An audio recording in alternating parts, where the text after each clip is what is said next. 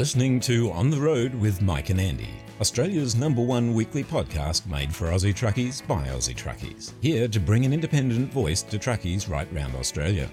On the Road is proudly brought to you by NTI, Australia's leading transport and logistics insurer. Visit the website at nti.com.au.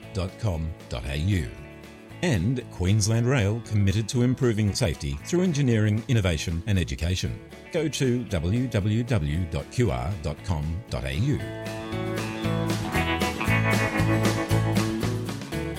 G'day, it's episode 90 of On the Road, and it's great to have the pleasure of your company once again. This week, we're serving up a trucking smorgasbord of great entertainment for you. Mike talks truckies as first responders with industry experts Louise Bellato and Nola Pearce, and a little later, he ponders on some of the wise words of trucking writer The Interstater from Owner Driver magazine. As always, we've got all the latest from the On the Road newsroom courtesy of Big Rigs, great new music releases from the Whitlam's Black Stump Band, as well as a brand new song from Aussie country superstar on the rise, Melody Moko. All this and more in yet another jam packed On the Road show. The big wheels are on the move, so. Let's get this show on the road! Yes, get on with it! G'day, I'm Yogi from Outback Truckers, and when I'm on the road, we're always on the road doing stuff out on the road, but when we're on the road, we're listening to the big rigs on the road, right? this is Simon Smith here from the Australian Big Rig Radio Roadshow.com. Truckin' Radio is what we do across Australia 24 7. Loads of trucking classics every hour. If you'd like to drop us a line, love to hear from you at some stage. Our email address bigrigradio at yahoo.com.au. Catch you down the road and take it steady out there. The Australian Big Rig Radio Roadshow.com.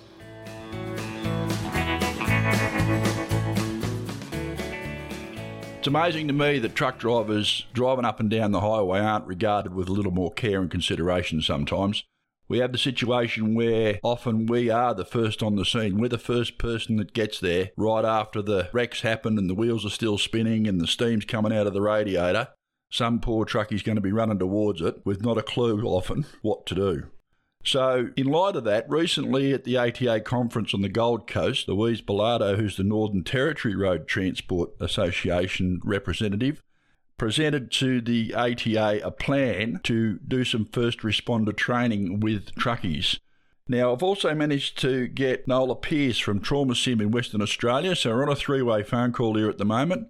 And have a talk about this first responder training and what it means and how it could help the truckies A, deal with what they're going to have to deal with, and B, help save some lives because that's what it's all about. Nola and Louise, welcome to the show. Thanks for having us along. Yes, thank you, Mike. Louise, first to you. The presentation that you made to the ATA detailed the fact that you've spoken to people up in the Territory who were first on scene at accidents, 161 drivers you've surveyed, and 105 of those said they'd been first on scene. Why did you decide to go down this track and have a look at this? Yeah, thank you for that question, Mike. Over 30 years in my career, I've been working in the road transport industry with people supporting them psychologically after they've had traumatic incidents. And I've also delivered training on fatigue risk management. And when I was doing the fatigue risk management training between 2012 and about 2016, one of the questions I asked drivers, besides how are you sleeping, was have you ever been first on the scene at a road accident? And anecdotally, around 70% of those people that I was doing the training with said that they had. But when we went looking for hard evidence on the subject, internationally, there was nothing around what truck drivers experienced. There was this term, first responders, and there was quite a bit of information around that, especially from the United States perspective. But it didn't ever refer to those who weren't police, fire, and emergency services. Yet we did know that there were very often truck drivers who were first on the scene and first responders. Mm. That survey, which was actually a national survey, reinforced what we had understood anecdotally to be the case. Yes, truck drivers very often are first on the scene. And what else came out of that survey was that truck drivers very often continue on their journey after they've had that experience being first on the scene and often for more than an hour. Mm. And other critical information that came out of that survey was that very often it was more than once that those truck drivers had been on the scene and had never had any additional psychological support or hadn't even written an incident report very often with their employers. So there was no post incident debriefing or support for them. It's impossible when you drive past a place where something traumatic's happened and you were there or you were part of it to not think about it. But it still affects you, and my concern is that it is an ongoing problem for drivers. And I think this is where Nola's work comes into it as far as the training goes. If we can actually do some training for drivers and promote the experience to them in a way that they can give them some clue, a simulator is never, ever, ever going to replace the reality, the stress, the adrenaline, the dark, all the environmental issues that come into it. Never, ever going to replace that. But at least if you can get some sort of a feel about what you should do and what you shouldn't do with a simulator, then that's a valuable experience. Nola, just to come to you now, your business Trauma Sim is unique in the world as far as I'm aware in, in the services that you provide. I believe even the Israelis have used a bit of your stuff to train their people. Certainly, there are Australian police forces that have used you. If it's good enough to train the police and the military, why isn't it good enough to train Aussie truck drivers using proper technology and support? Yeah, that's a really good comparison. I think when I look at military, which we've worked with for many years now, and police more recently, there's a few comparisons, I guess, to truck drivers in that it's not their prime job to be that first responder. It's not that they're medically trained or paramedically trained. They have other skills and talents that their job has them doing. But just by the nature of their work, they are often the first person to be there on the scene when something goes terribly wrong. So it makes sense to train them as best we can to be able to deal with that situation. So I look at that from two perspectives. One is that they're in the best position to be able to potentially save someone's life. Then there's that aftermath that you spoke of with how they cope with life afterwards. I think we're all very familiar with hearing that soldiers and paramedics and police, fire officers too, have a high rate of post traumatic stress disorder. Mm. I think as much as men like to be tough and not have to sort of worry about that stuff, it is a reality of life, unfortunately. Well, it is. And simply put, you don't have to be on the Tanami to be alone with someone on the side of the road for a long time. If you just look up and down a Highway 31, the Hume Highway, if something happens at Gunning, the closest ambulance is Canberra. Yes. And that's 45 minutes away at a minimum. And there are plenty of places out there in the middle of the night when we're out there working, that's the case. You're not going to get an ambulance on scene and in 45 minutes, someone can bleed to death potentially. Absolutely. Or have some other serious issue occur, which will be a lifelong debilitating thing. And there could be some simple thing that a truck driver or anyone can do to help alleviate that situation. Exactly. The point you made about the Hume Highway is an important one because what the research survey found was that a significant portion of the incidents that the truck drivers were attending as first responders were on the main highway. I had assumed that it would be on our unsealed remote road networks where the majority of accidents happened, but there was actually a lot on the main highway network. And part of the pilot project, there's been so many layers that we've actually been able to uncover through this research survey and then the practical hands on course that we delivered that was specifically tailored to the road transport industry. So, one, it doesn't replace first aid training. It's only short. It's about four hours, five hours with the before and after. And it's very practical and hands on. And that's where Nola and Trauma Sims materials and the equipment that the drivers are trained in is so important. It does make it very realistic and lifelike. And they're dealing with those emergencies, skilling themselves up around tourniquets and chest seals and things which they wouldn't normally have ever been trained in. The other is what to do as soon as they get out of the truck. So we've got a template and then they've got that in their head and it's really clear step one, step two, step three, location, how they're calling it in, how they're going to use whether it's a sat phone or a mobile or two way to make those instructions very clear because every minute counts. What they're doing at the scene and who they're instructing, because very often it's the truck driver who ends up taking control. So even if they're first on the scene, they end up being the first responder because other people look to them, Exactly. whether it's around traffic management, traffic control, all those instructions that they're solid and clear on. And then, as I said, the other component is in the aftermath and that personal care and then providing skills and training information to the employer so that that driver, when they call it in and says, I've just been sitting on the side of the road at a fatality and I've been doing this, this, and this, then the employer knows what to do next and how to either offer assistance, which may be declined at that time, but also how to check in later and to follow things up. So, are we talking about some sort of a procedure sheet or something like that we can refer to in the door pocket of the truck? Oh, look, that could definitely be a useful way to go about it. I think in the actual training, they'll go step by step through that. Yep. So the, the DRABCD part that is taught in a standard first aid course, that is reiterated in this training. But then the training will hone in on the hemorrhage control aspect of that.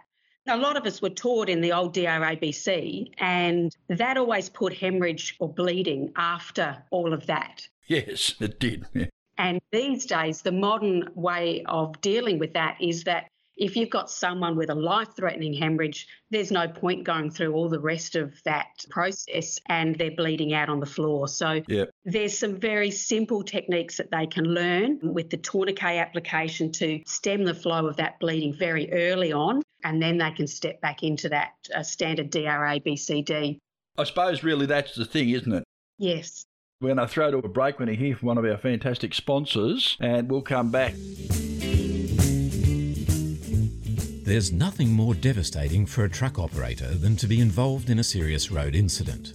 We've all seen the impact of heavy vehicle accidents, and at these times, when people are most vulnerable, it's critical that they have immediate support from a strong, stable, reliable, and experienced organisation. NTI is Australia's number one truck insurer, the specialist you can count on to protect your transport and logistics assets, with the know how to take control of the situation and the capability to reduce lost income by getting trucks back on the road again as soon as possible. Specialist products, experienced people, accredited repair and recovery networks, and industry advocacy is what we do. It's our specialty, and we've been doing it for more than 45 years. For more information, visit the website at nti.com.au or go to the NTI Facebook page. Now, Louise, you had a kit there. I saw a photo of a first aid kit that you were looking at. Now, as we said earlier before the break, a lot of trucks these days do have a first aid kit in it. It's got a few band aids and maybe some forceps and a couple of things to get a splinter out of your finger. Not a lot of pressure dressings in there, not a lot of heavy trauma dressings in there. Is that what you're suggesting, making a, an additional kit or just sort of beefing out one that exists already? Well, again, the purpose of the training, which is specialised for the road transport industry, is to be able to then provide an easily accessible. So the kit that we've supplied to the truck drivers who participated in the pilot and that was uh, an extra amount of funding from the Northern Territory government, was to incentivise them to call me for the next three years to tell me if they'd been first on the scene. But that kit has shears that will cut through a seat belt, for example. One of the things that isn't in it at the moment, but we will look to put in there potentially is a snake bite kit because a lot of our remote responders are also dealing with those sorts of things, which is separate to what we had seen with the hemorrhage control. But the tactical first aid kit includes a top of the range tourniquet. They've been taught to use the tourniquet. It's very easy for them to either use it on themselves or to use it on others. And so that just allows them to grab something quickly. They might grab their sat phone, they'll grab that from under the seat, and then they're ready to go. As we've emphasised, the industry is helping that target towards zero 2050 in terms of road safety. What we've shone the spotlight on, and we're saying that now that we know it, you can't ignore it, is this gap where our road transport industry are first on the scene and can help to save lives. And the work that Nola has done with the Queensland Police, they've already indicated that in the couple of years since the police have been undertaking that training, they've saved at least 90 lives in their work jobs. That's separate to whatever lives might have been saved in their personal lives that they're not counted. So we're seeing that if we deliberately take an approach of supporting our truck drivers in a way that's going to actually be efficient and effective, so good for the employer, good for the driver, good for the person on the side of the road. We're not rushing this, but we want to see an approach that actually doesn't leave this unspoken area ignored. And so that's our whole intention now is to say, okay, well, the pilot showed us a whole heap of things and the survey educated us a lot as well. So now we're going to be very deliberate and Mike, the response from the ATA conference presentation has been phenomenal. Road transport operators and companies are very keen to do the training because it is targeted, it is specific, it speaks to truck drivers. The most important thing is to get into the truck drivers' ears and help them to understand that they can, in fact, make a difference if they know what they're doing. We do have a certain amount of Good Samaritan support in this country. If you're there trying to do the right thing and trying to help, no one expects that you're going to magically save someone's life. But the fact is that by doing a few simple things, controlling blood loss or something like that, you can magically save someone's life. And I tell you from personal experience, and I'm sure you know as well from your previous experience, Nola, nothing gives you more satisfaction deep down inside than to know that someone is going back to their family because you helped them on the side of the road. Absolutely. I think we all know that not every life can be saved but there are those out there where what we do in those first five to 10 minutes can make a massive difference and can really save lives. It is a nice feeling to know that someone goes home to their family. I suppose the other thing to look at, the important part of the training as well, would be to teach drivers how to protect themselves while they're doing this work. Don't go in with bare hands, for example, and have a look around and make sure you're seeing what's going on before you start to do anything. I've long held the idea that we should have proper training for drivers. There should be a proper school. We should do a proper commercial driver's license in this country. And how to be a first responder on the side of the road should be a part of that training. I've got no doubt about that. I can only add my voice to yours to call for some funding to help people understand what they can do to help save some lives on the side of the road.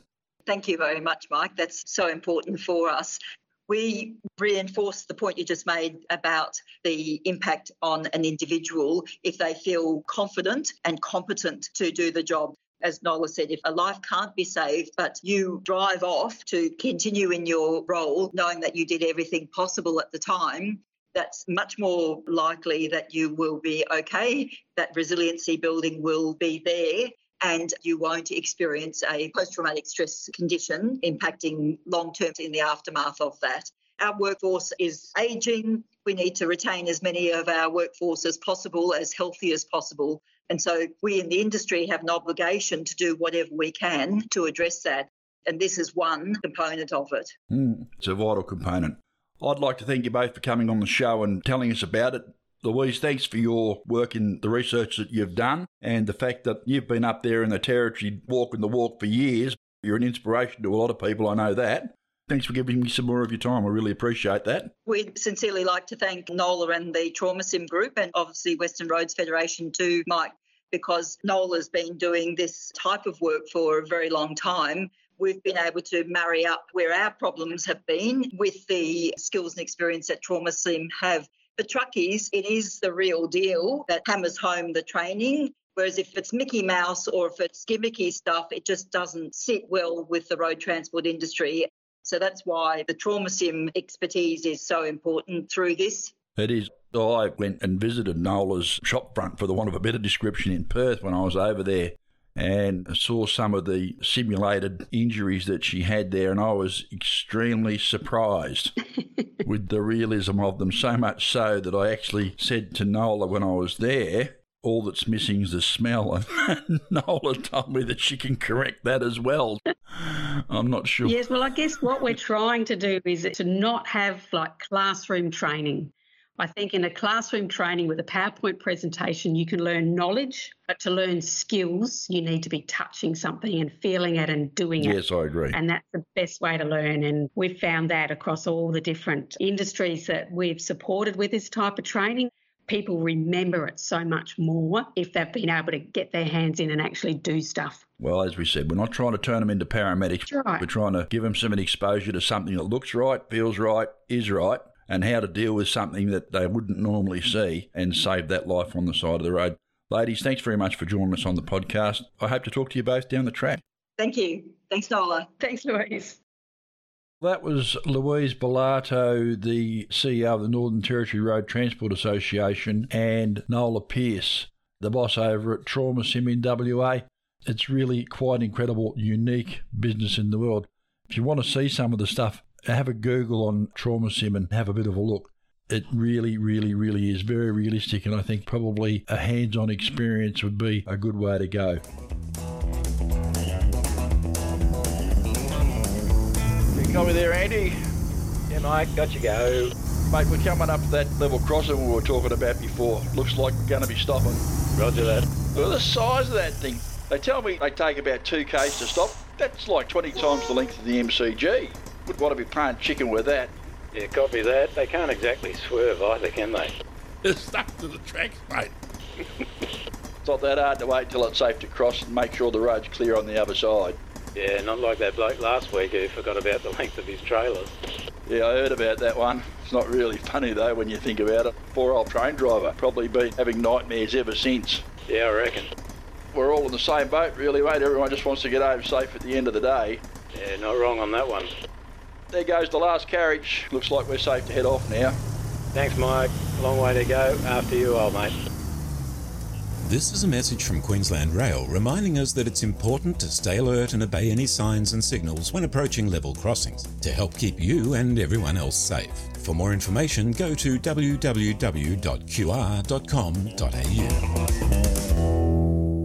Kermie here from Trucking with Kermie. I listen to On the Road podcast every week on the Australian Big Rigs Roadshow. And when that's done, you might like to pop over to Trucking with Kermie on Facebook for my take on trucking and the people who make the industry what it is. Catch you over there, and in the meantime, take care of you.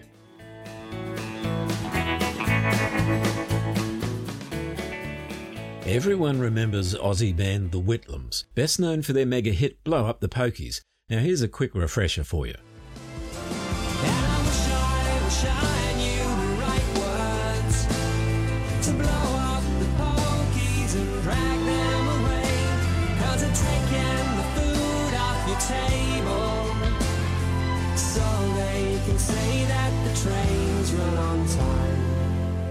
The Whitlams piano player and vocalist extraordinaire is Tim Friedman, and he's been fronting a new outfit called the Whitlams Black Stump Band. The band is currently gearing up for a mammoth tour right down the east coast to celebrate their latest single. Now, if you're a rugby league tragic like me, and you have been for a long time, you'll have vivid memories of the 1970 grand final. It was the South Sydney Rabbitohs versus Manly, and in only the third minute of the game, South's legendary captain John Sattler came out of a tackle with a really badly shattered jaw. Incredibly, he went on to play out the entire game in agony. The Bunnies went on to win that grand final, and a legend was born. Here's Tim Friedman and the Whitlams Black Stump Band with their new single, which immortalises the day John Sattler broke his jaw. South's 26 easily beat West's 7, and North's assured Parramatta of the wooden spoon. South's form today suggests the other three semi-final teams, whoever they are, will need to show a big improvement to wrest the premiership from the Rabbitohs. Sunrise on the station breaks the morning spell. Red and green streamers flying beside the Railway View Hotel. Cleveland Street shuffle shining into the mighty roar. We were walking through the twilight the day John Sattler broke his jaw. Living eight to a house, post Menzies land of plenty, and there was nothing left for people like us in September 1970. Some worked the Eveleigh Railway Yard, some worked the Tanneries and the Botany Shore. We didn't work a Saturday that John Sattler broke his jaw. If it's high enough, if it's long enough, if it's straight between the posts, shed no tears, but these days you miss the most. Every step and silhouette shining in black and from dawn tears roll down like rashes the day John Sattler broke his jaw.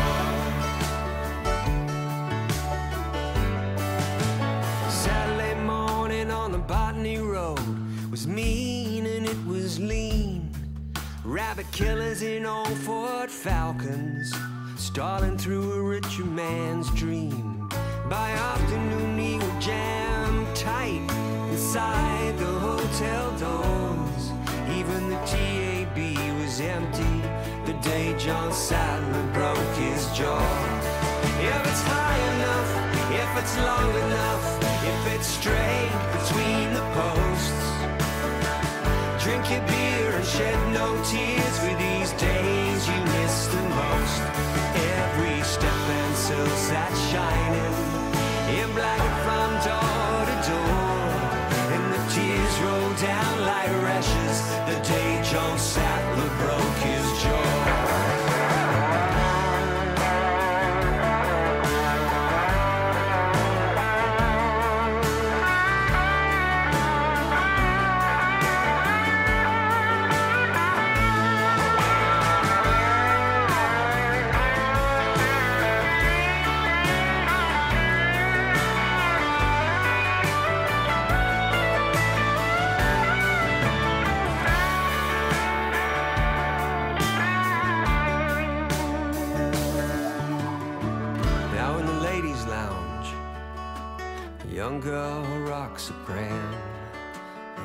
Old downs a flag ale with a ghost of Dave Sands.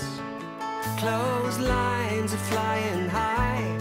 The sun is sinking behind the flats. The stone girls walk in circles with their babies on their backs.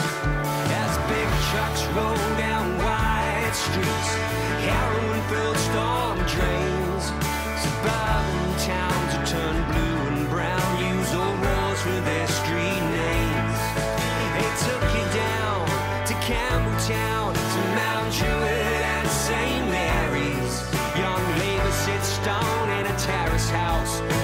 Swans and pay TV.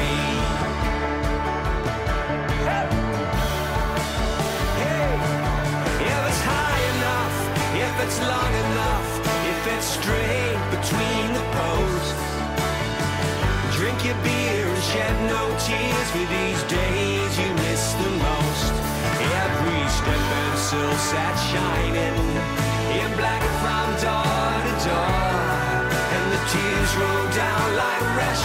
the day John Sattler broke his jaw.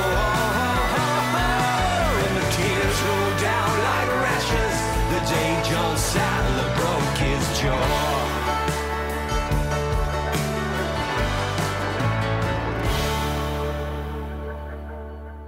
G'day, everyone. This is Gordon, your favorite Canadian refugee trucker living in America. On the Road podcast with Mike and Andy. Everything that's good about trucking in the land down under. What a great show. Thanks a bunch. It's time for That's What You Think.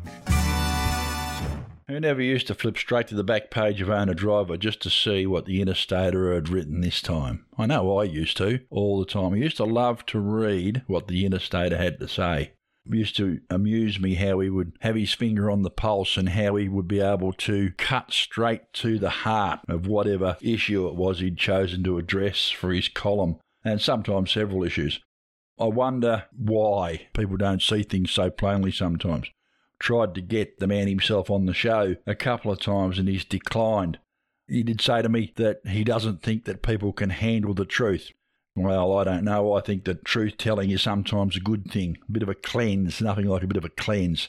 Anyway, if you're out there, mate, and you are listening to the show, my phone number's still the same 0418 722 488. Give me a ring. We can have a chat. I'd love to have your views on the show. So, anyway, with that in mind, I saw a bit on Facebook that he'd written, and uh, I thought I'd share it with everyone because it is so true. Something that I've thought about myself from time to time, and certainly something that all the drivers out there driving their big flash bangers probably should have a little bit of a think about. Wage theft is a thing in this industry, it really is. It's a pandemic in the industry. It's not endemic, it's a bloody pandemic. The majority of guys out there are not being paid properly for what they do. It's not a case of we give you the money and then steal it back off you. No, no, no, no, no. That's not the issue. We just don't give it to you in the first place. And everyone seems to think that's great. No one seems as though they've got a problem with it. We'll give you a nice new K200 big cab and we'll throw a couple of two or three trailers behind it and you'll smile because it's got some gold bezels on the instrument or something. The days of that are over. I don't know about the rest of you, but I like to drive. I still love to drive. I still love the industry, but it's not about the ego for me. I really don't care if the wheels are shiny. I really don't care if I've got gold bezel instruments or plain ones. I really don't care. What it comes down to for me is what I'm getting paid for what I'm doing. Fortunately for me, I've got a great job and I get plenty of overtime and it all gets paid properly and it's wonderful.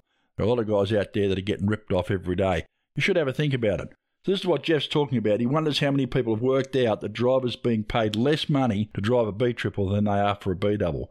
And he says, No way, you say. Well, you'd be wrong. Goes like this. Let's say a driver's getting 50 cents per K and he averages 100 kilometres an hour, just to make it easy. Now, these are Jeff's words. I'm reading from what he's written here. He's therefore making about 50 bucks an hour. We know it to be true. It's just straight maths, right? So now he hooks up his second A trailer, turning it into a B triple, and the boss generously gives him an extra 2 cents a K. And as he points out, this seems to be the industry standard at the moment. So now he's getting 52 cents a K, and everyone's going, oh, wow, woo, 52 cents a K, awesome. I'm getting paid 52 bucks an hour now. Well, no, you're not, because you're now only allowed to do 90 kilometres an hour because you put that extra trailer in. And you're not going to average 90 kilometres an hour.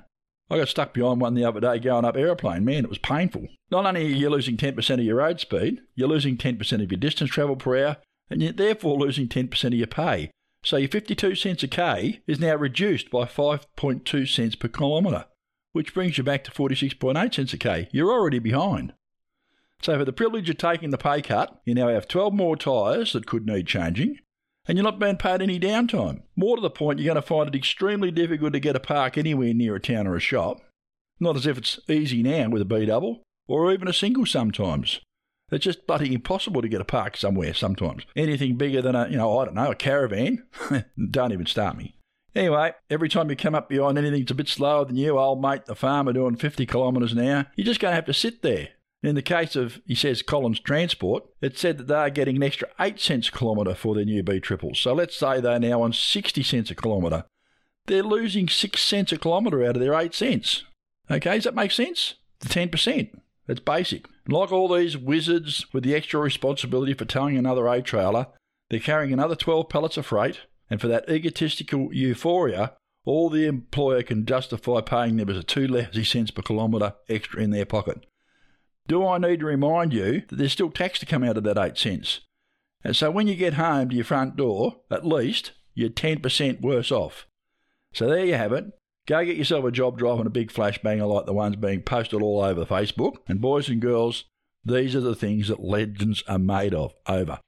I can't see an issue with any of that, you know. It really does amaze me they said, oh, ah, yeah, you know, they're only going to be used for depot to depot and all that sort of stuff. I remember that same thing being said about B doubles when they first come in. Oh, they'll only be used for depot to depot. You won't have to take those anywhere.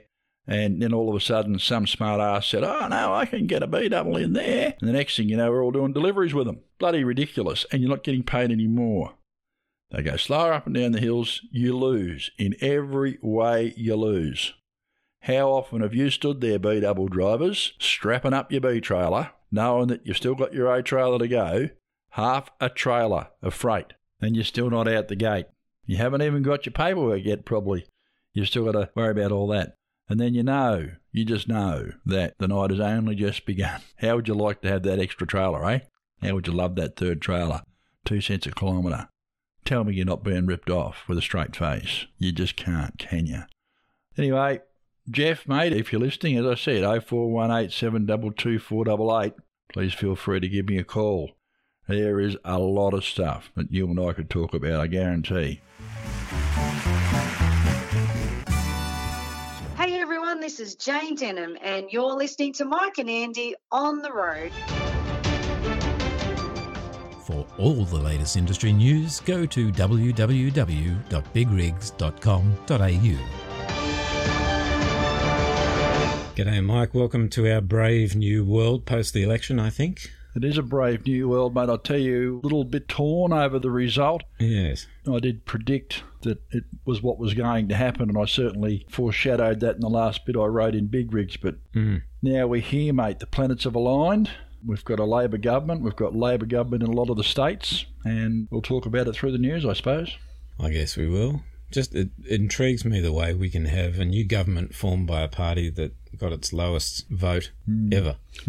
Fun system. Well, the vagaries of the uh, preferential voting system. I mean, if we had a first past the post system, we'd still have a Liberal government, but I mean, were they really Liberal or not? Yeah. We don't do politics on this show, do we, really? No, no, no, no, nor should we.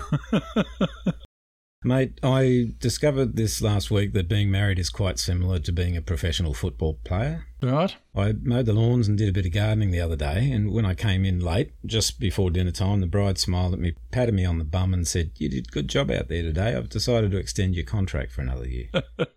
Yeah, yep. Lovely. Suppose I should be grateful for that. Well, I mean, at least you're still signed on the line, mate. Well, I've yet to see the signature, but anyway, we've got it verbally, and I did record it. Okay. Mate, with all the kerfuffle over the aforementioned federal election, it's not surprising that a lot of our news this week flows on from that. Yeah. So, to kick us off, with the new Labor government pledging before the election to act on Senate recommendations tabled last year, calling for an independent transport industry group, Mm. several major organisations, including, and not surprisingly, the TWU, ARTIO, and the NRFA, are calling for a new regulatory body to be formed. Well, it was one of the recommendations that came out of the RRAT inquiry conducted by Senator Sterle. Hmm. It was one of the things that the politics, the Liberal government said they weren't interested in. They weren't interested in talking to the drivers because, God, what would we know? We only use the roads. Yeah. So Senator Sterle's been banging on about this for as long as I can remember. I think that we're going to be well on the way to seeing this group and a lot of other things happen. I think that the planets have aligned. We've got Labor governments in a lot of the states now, and a Labor government federally. A senator who was the shadow assistant minister before, Hmm. who is fairly committed to the whole thing. Every reason for it to happen. Well, I can't say I've got no insight into what's going to happen in the shakeout over the next couple of weeks. I had a bit of a chat with Senator Sterle earlier today, as a matter of fact, and we will get him on the show as soon as we can, as soon as the cabinet's been sworn in and the jobs have been allocated. I won't be surprised if he gets the assistant minister's position. Mm. And if he does, then I think that he will move heaven and earth to fulfil the commitment that he's put in the past. So I think good times ahead for transport as far as at least being heard. Yeah. Well, there are a lot of promises there, and proofs in the pudding and all that. Mm. We'll see how it all goes. In a similar vein, Nat Rhodes has welcomed the new PM and stated that it's looking forward to working with the new Transport Minister, and the VTA has called for the industry to come together to bring about genuine reform. So there's a lot of talk, and a lot of it's very optimistic too, it seems. Well, everyone's a little bit optimistic. It's going to be the Glenn Sterle News Show, I'm pretty sure, but Mhm. the man has walked the walk. Uh, He's driven a truck, he's owned a truck, he's been out there and still does it, I believe. His son drives.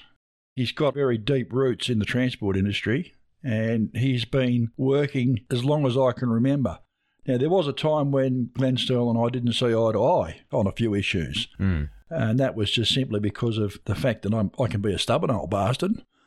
And I didn't want to give him any credit for what he was doing, which was good. Since I've had a look at what's going on and since I've come to know the man and we've talked and looked at what needs to be done, we're going to find across the board that there are a lot more of us that are a lot more, have got a lot more in common than we have separating us. Mm. The reality of it is, is that we all need to be at the table. We all need to sit at the table and discuss what's going on for the benefit of industry. Glenn's prepared to do that. The TWU are prepared to do it. Certainly, all the other trucking bodies are prepared to do it. And I think that if it's ever going to happen, then this term of government, it's the best chance we've had. And I think it's probably a smart time for people to realise that the things that we have in common, the industry that we have in common, needs to benefit from the fact that we can get a few things done this time around.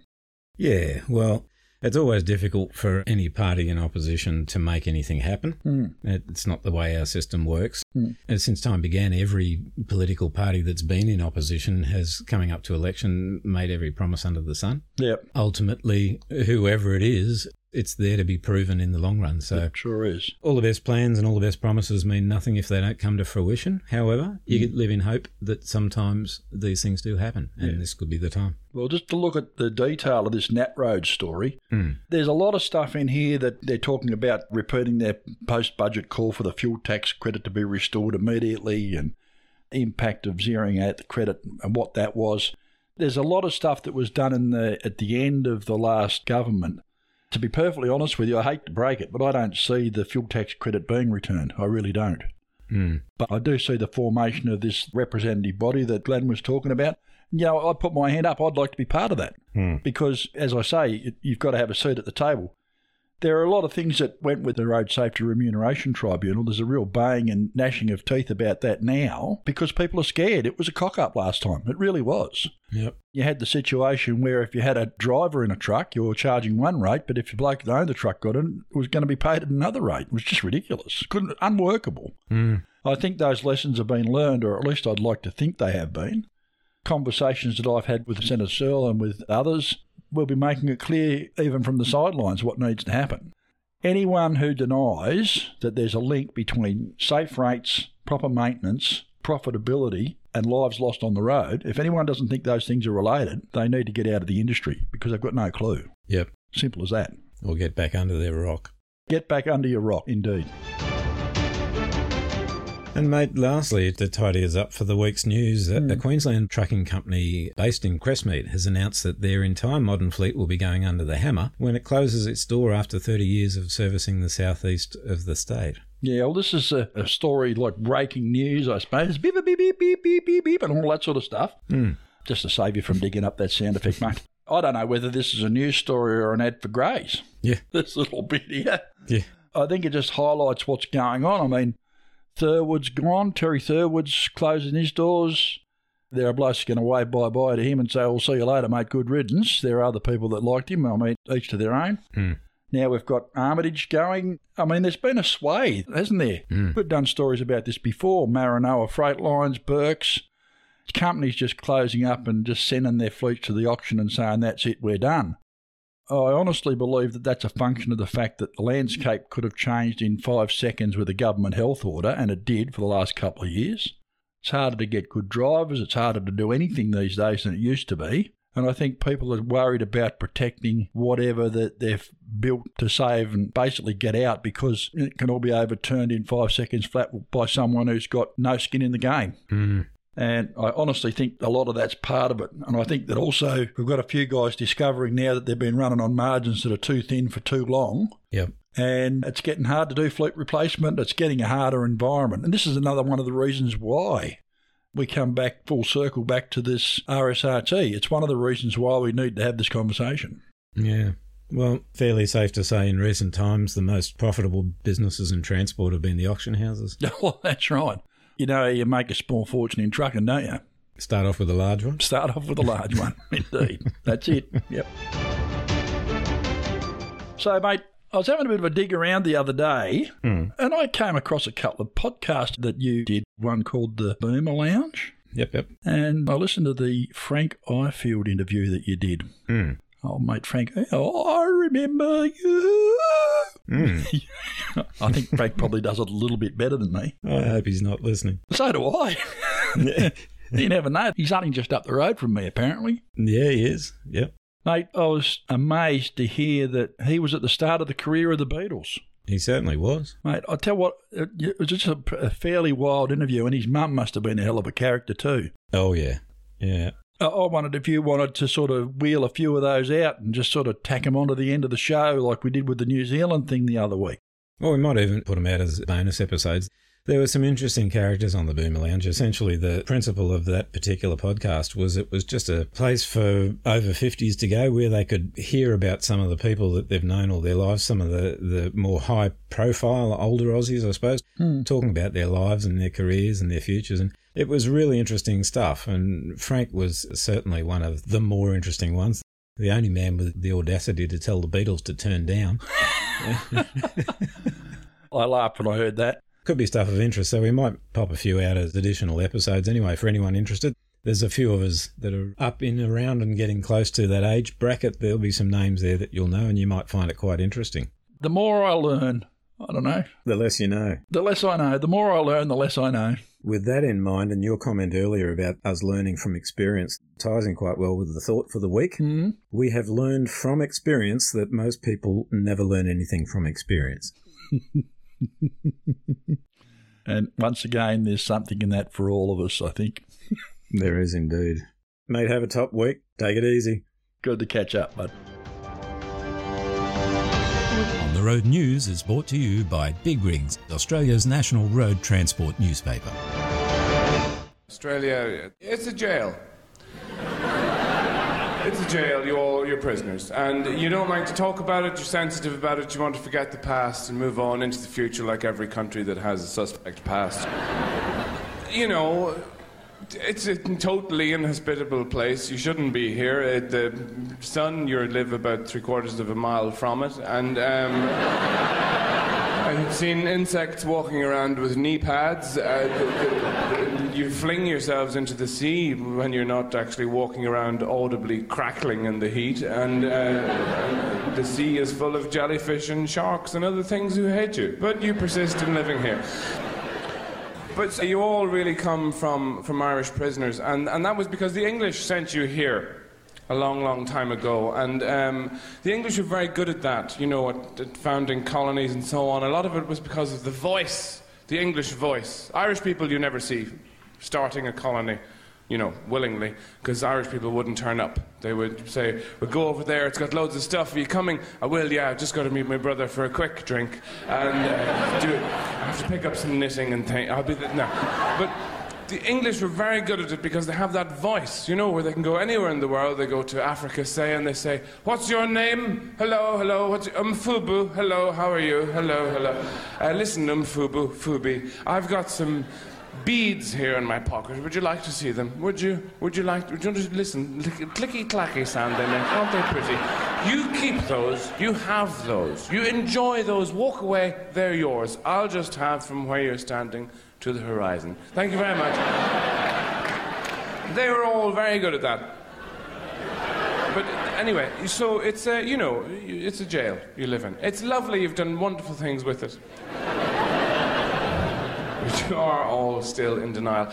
The only real reason I came, I don't want to see Urulu or Wurulurulu or any of your other garden fate exhibits. Uh, the only real reason I came here is to kill a wiggle.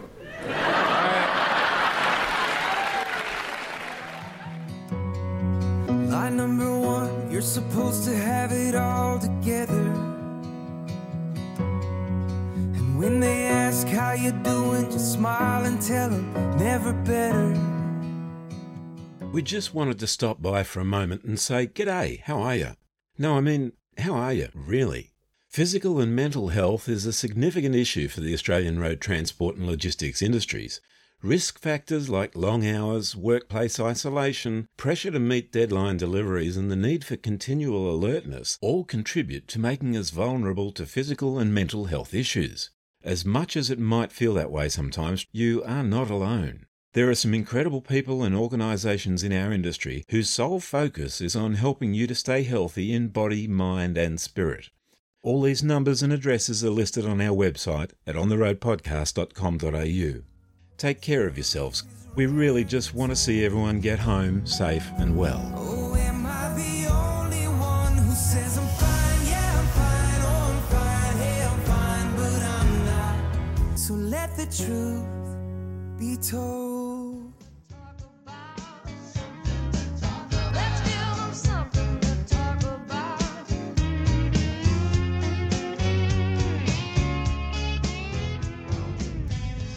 Something to talk about.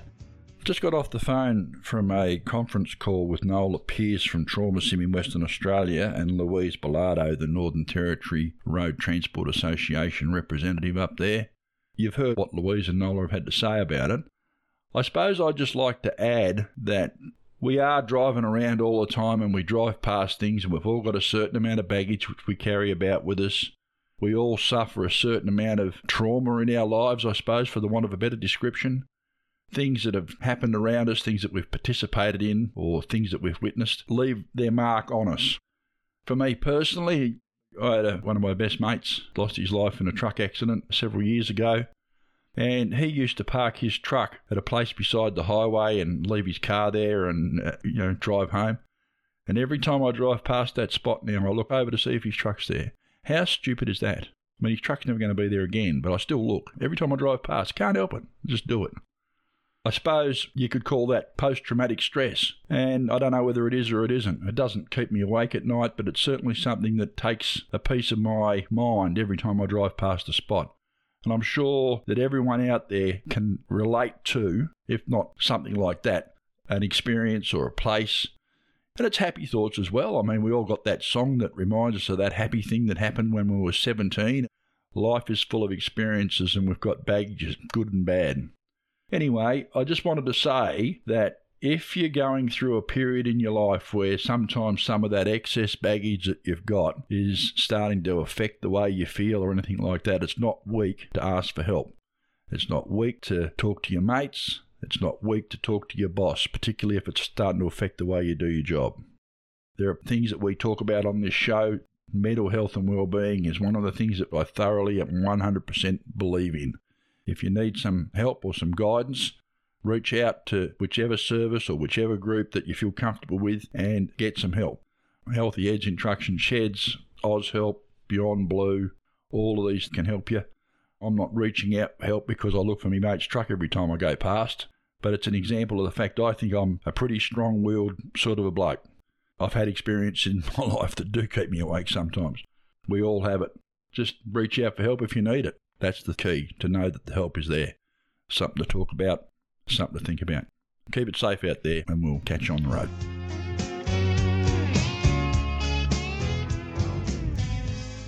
At this year's Golden Guitar Awards, a rising star was revealed, winning the New Talent of the Year. She was also awarded with the Country Song of the Year at the Queensland Music Awards. Taking us out from the show this week, from her second album entitled Two Kids and a Radio, here's the wonderful Melody Moko with Save Me Rock and Roll.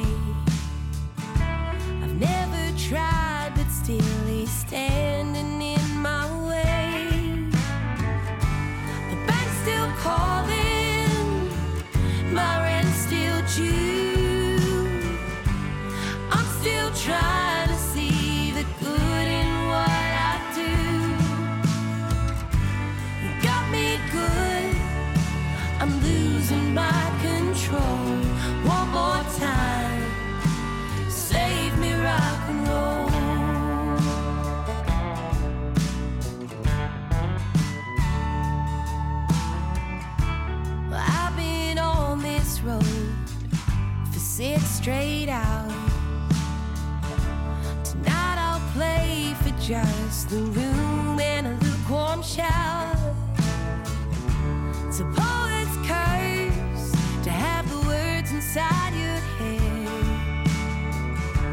I'll keep on singing while someone puts my kids to bed. The bank's still calling,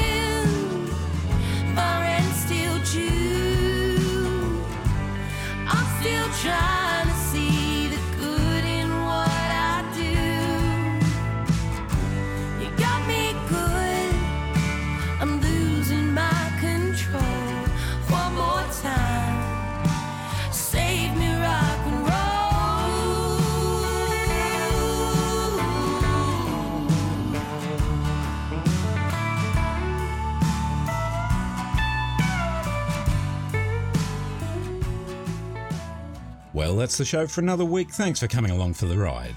On the Road is proudly brought to you by NTI, Australia's leading transport and logistics insurer. Visit the website at nti.com.au. And Queensland Rail committed to improving safety through engineering, innovation and education. For more information, go to www.qr.com.au.